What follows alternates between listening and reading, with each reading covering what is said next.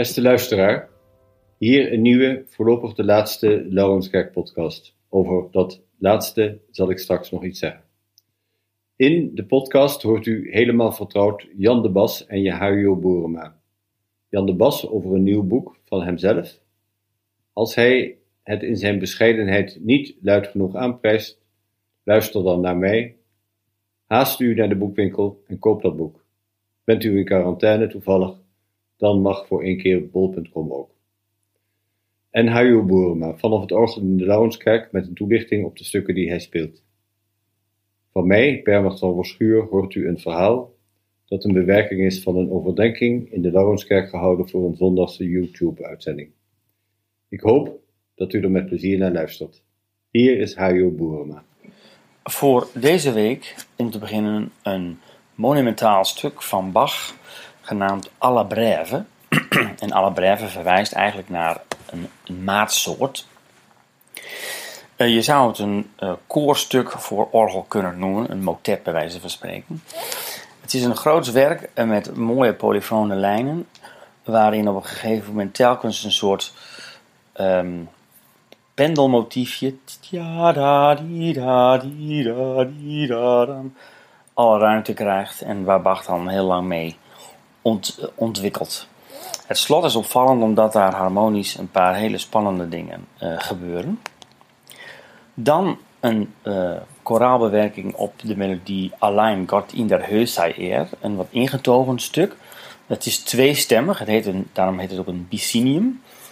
Uh, je hoort een soort speelse, ja, zou ik kunnen zeggen, cello-melodie, waar dan op een gegeven moment de koraalmelodie doorheen komt. En dan als afsluiting een korte bewerking van het, dezelfde melodie, Alleen God in der Höhe sei er. Wij kennen dat als God in, de, God in den Hoog alleen sei er. En deze bewerking is juist heel monumentaal en groots en heeft een paar zeer spannende harmonieën. Uh, het verhaal wil dat Bach na terugkeer van een lange reis naar Noord-Duitsland om naar boekstoeren te luisteren, terugkwam om dit soort harmonisaties te spelen in de kerk. En dat heeft hem op een flinke reprimande komen te staan, omdat het zo kruidig en wild was. Dus ik zou zeggen, zet uw schrap.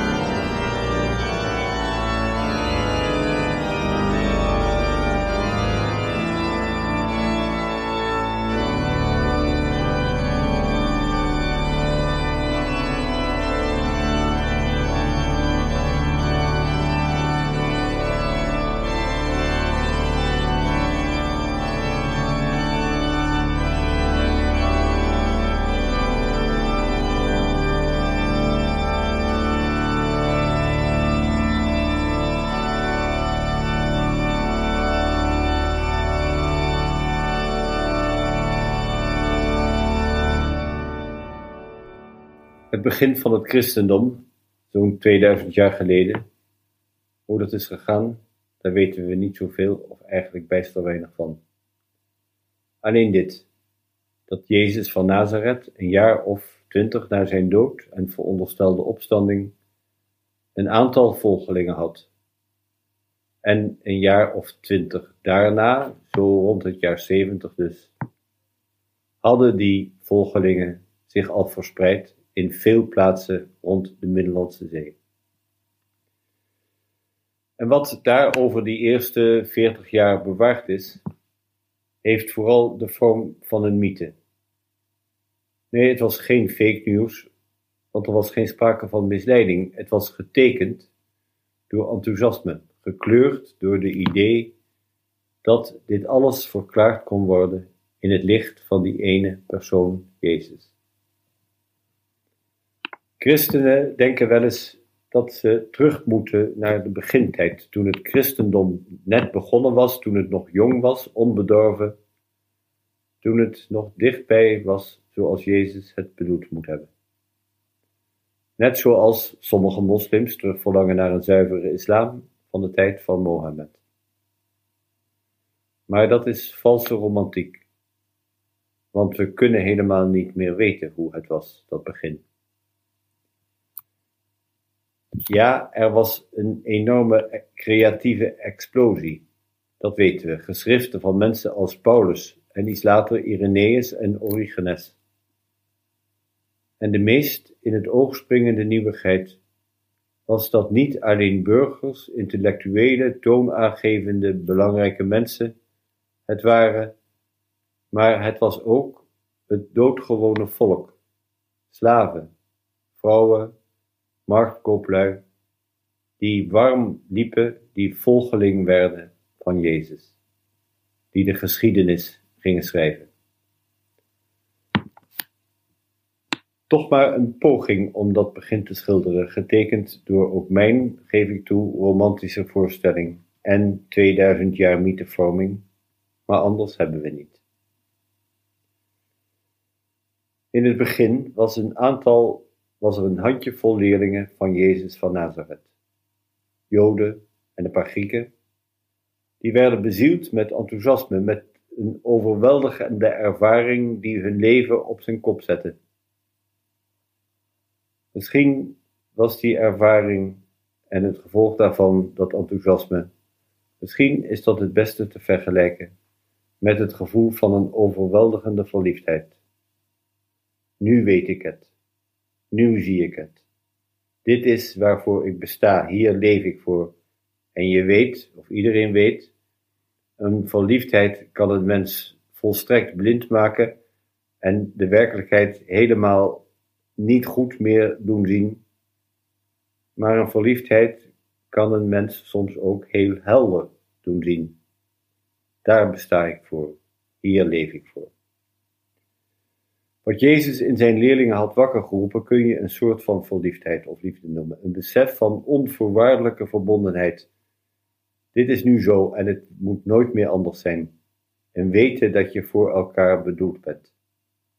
Niet alleen tussen hen, zijn leerlingen en Jezus, maar ook tussen hen onder elkaar. En die liefde was, begrepen zij, niet bedoeld om zalig in elkaars armen te liggen en stil te genieten, maar om er wat mee te doen, om het wijder te maken, om de kring te vergroten, om anderen erbij te betrekken. In dit nieuwe leven ging het om nieuwe verbanden, nieuwe gemeenschappen. Niet meer in de oude orde, zoals die van meester en slaaf, van man en vrouw, van rijke en arme, van kind en volwassene. Niet meer een maatschappij waar altijd alles voor eeuwig vast ligt, maar iets nieuws waarin mensen allemaal kind van God zijn naar elkaar omzien, met elkaar in vrede leven. En dat betekent niet de hemel op aarde. Dat betekende niet dat er een nieuw paradijs was aangebroken en sommigen waren daarvan uitgegaan en dropen na een tijdje teleurgesteld af. Het is niet zo raar dat er mensen, door mensen massaal naar iets anders, naar iets beters werd uitgekeken en verlangd. We kunnen ons geen voorstelling maken van hoe het leven 2000 jaar geleden was in dat Romeinse Rijk. Het was vreed en hard, vol onderdrukking, vernedering, verachting, lijden, ziekte en dood. Het was vooral een noodlot, het bestaan. Sommigen dachten, zeker nadat het christendom de godsdienst van de keizers in Rome was geworden, dat dat nieuwe bestaan, die heilstaat met kracht en geweld moest worden gevestigd. Want hoe krijg je anders mensen uiteindelijk van iets nieuws en goeds doordrongen? Ik ben niet gekomen om vrede te brengen, maar het zwaard, had Jezus volgens het evangelie zelf gezegd. Het is maar al te vaak verkeerd bestaan, ook omdat mensen het beter uitkwam om het verkeerd te verstaan. Maar wat Jezus bedoelde daarmee is: het is tijd om te kiezen, om de dingen niet bij het oude te laten. En kiezen is snijden, is breken, is achterlaten. Bijvoorbeeld zo. Maar jongen, je hebt het toch goed bij ons. Jij moet later de boerderij voortzetten die ik van mijn vader heb overgenomen, zei de boer tegen zijn zoon, die hem kwam vertellen dat jij Jezus achterna ging de wereld in.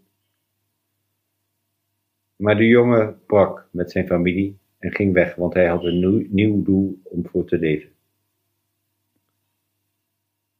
Er was met dat vroege christendom niet het nieuwe paradijs aangebroken.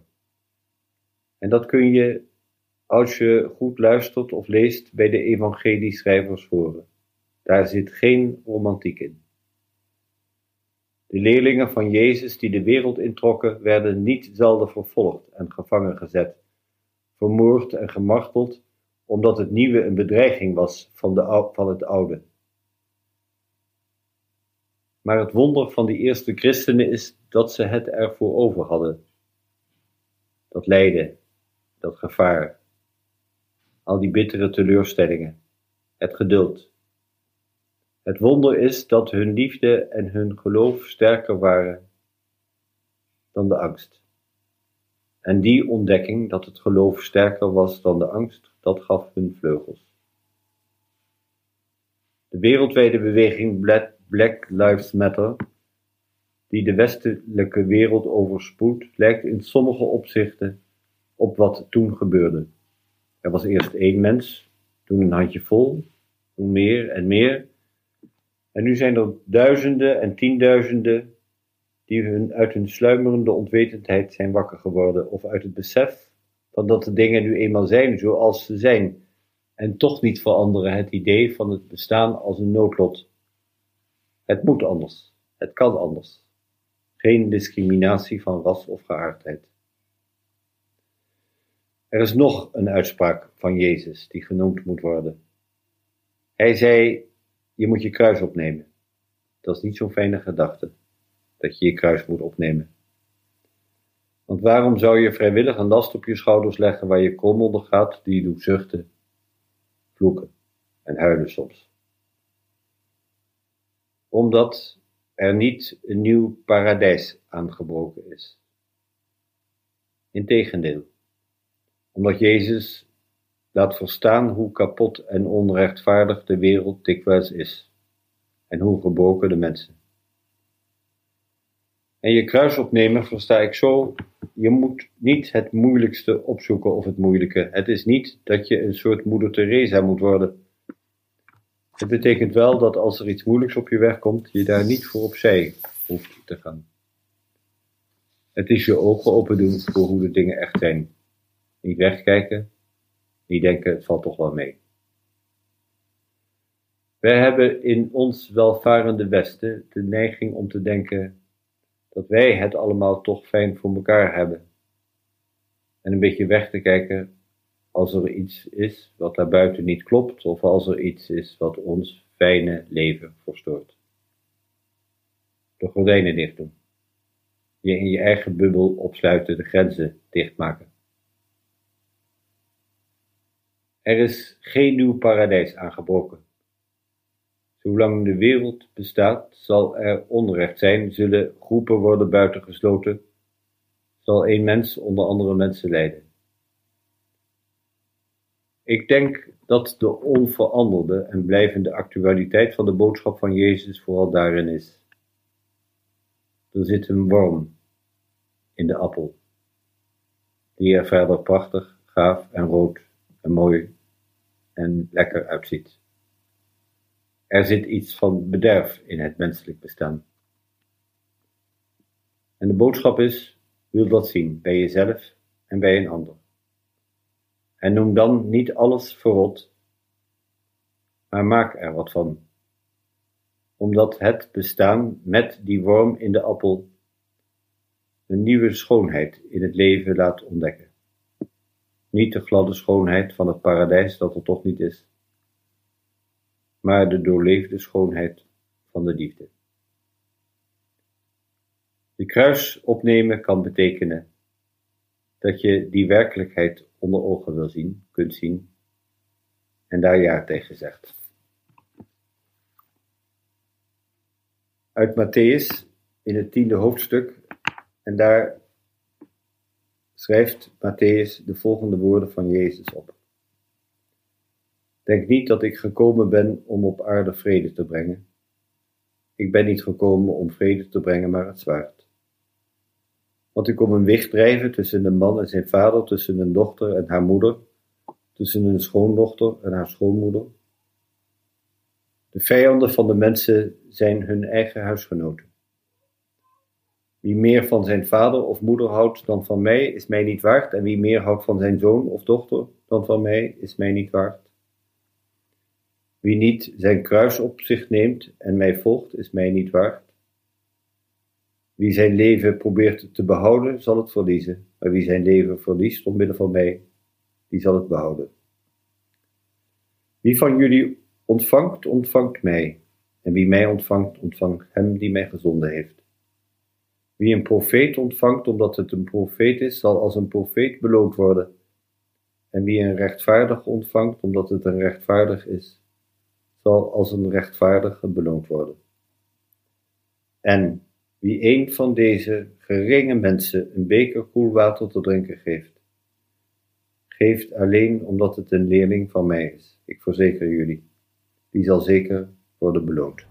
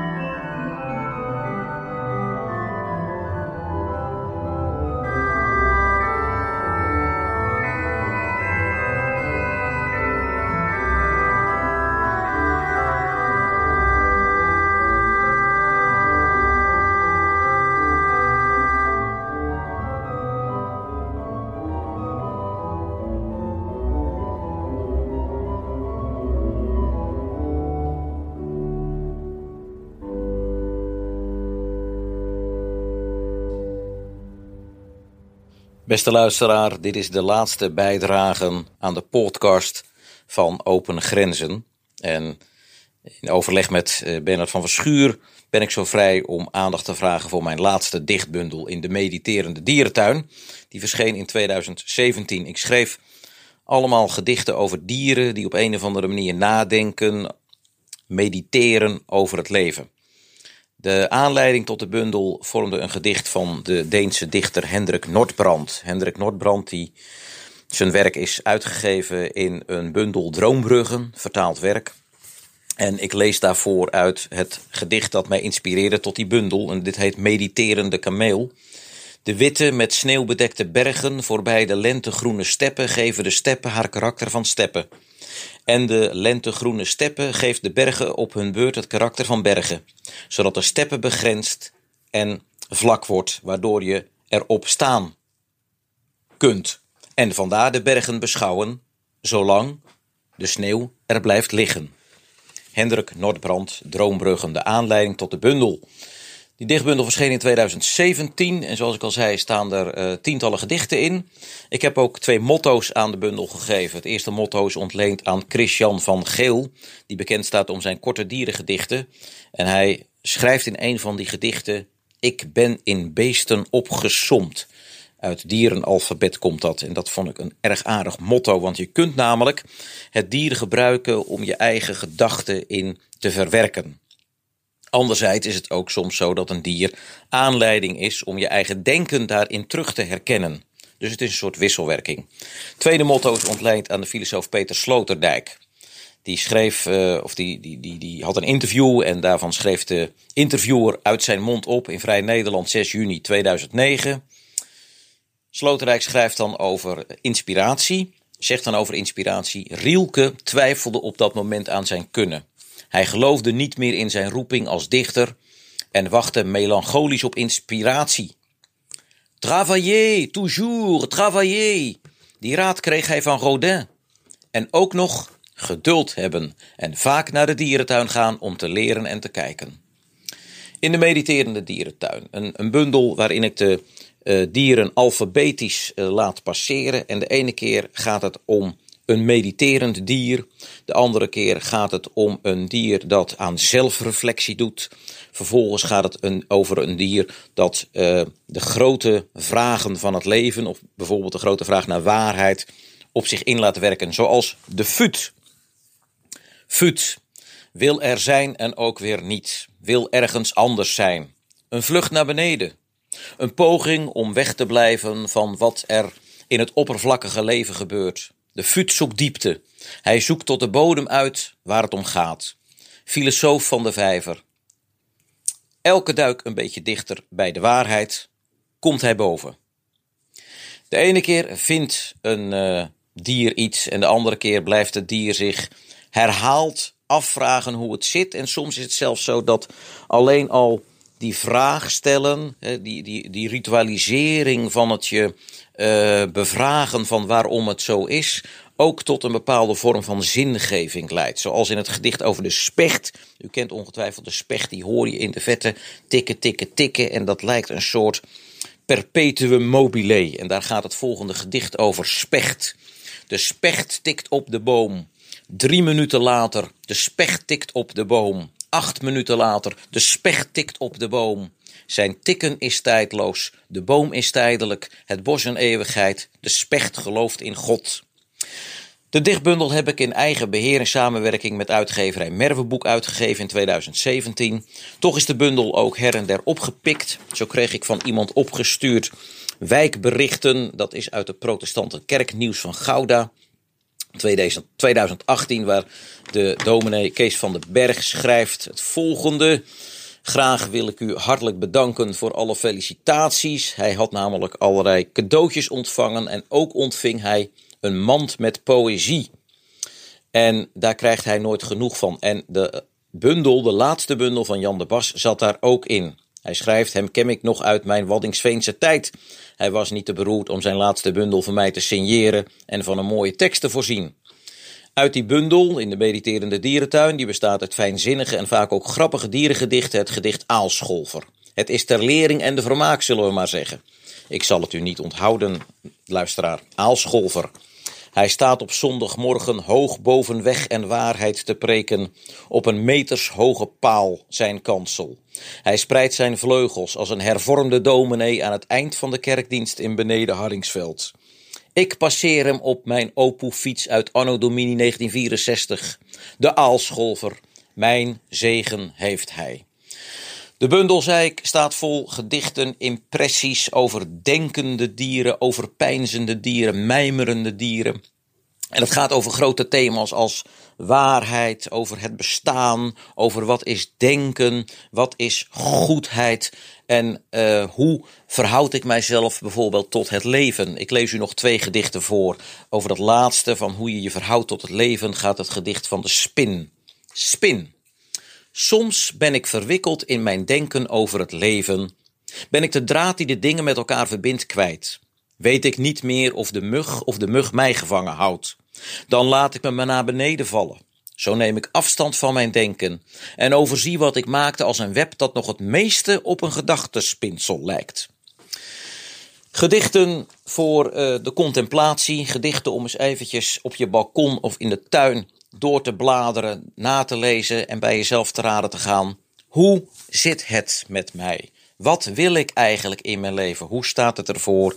En is het misschien zelfs zo, als in het laatste gedicht in de dichtbundel, als bij de zwaan, dat wij een diep verlangen hebben, een diep verlangen naar het andere. Ik sluit, u, ik sluit af met u voor te lezen het gedicht Zwaan.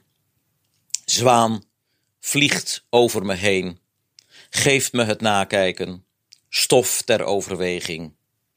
Een veer dwarrelt naar beneden, souvenir van een moment. Ik pak de veer, zou ook wel willen vliegen. Een veer is een begin. Ik dank u wel voor het luisteren.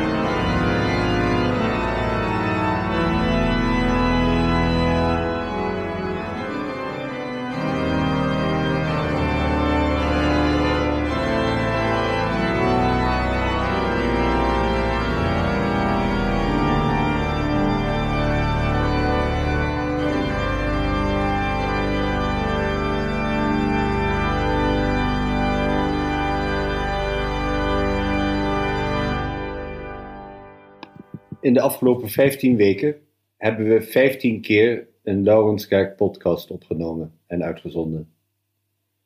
15 weken geleden kwam het allemaal uit de lucht vallen. De kerken gingen dicht en we moesten toch wat. We wilden wat.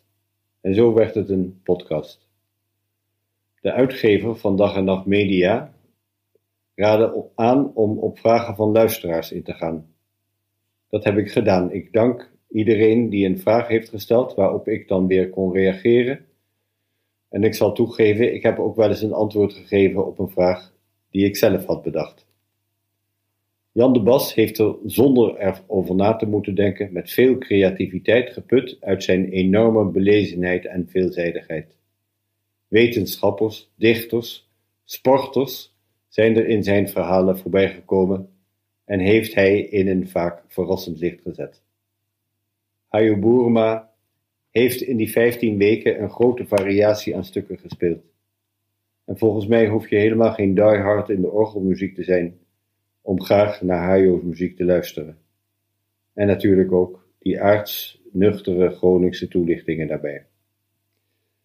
En niet tenslotte, maar toch aan het einde, de mensen van Dag en Nacht Media hebben ons geholpen en hebben er een professioneel element in gebracht, waardoor het zeker veel beter is geworden dan het anders zou zijn geweest. Het gaat u goed en tot een andere keer. Dag.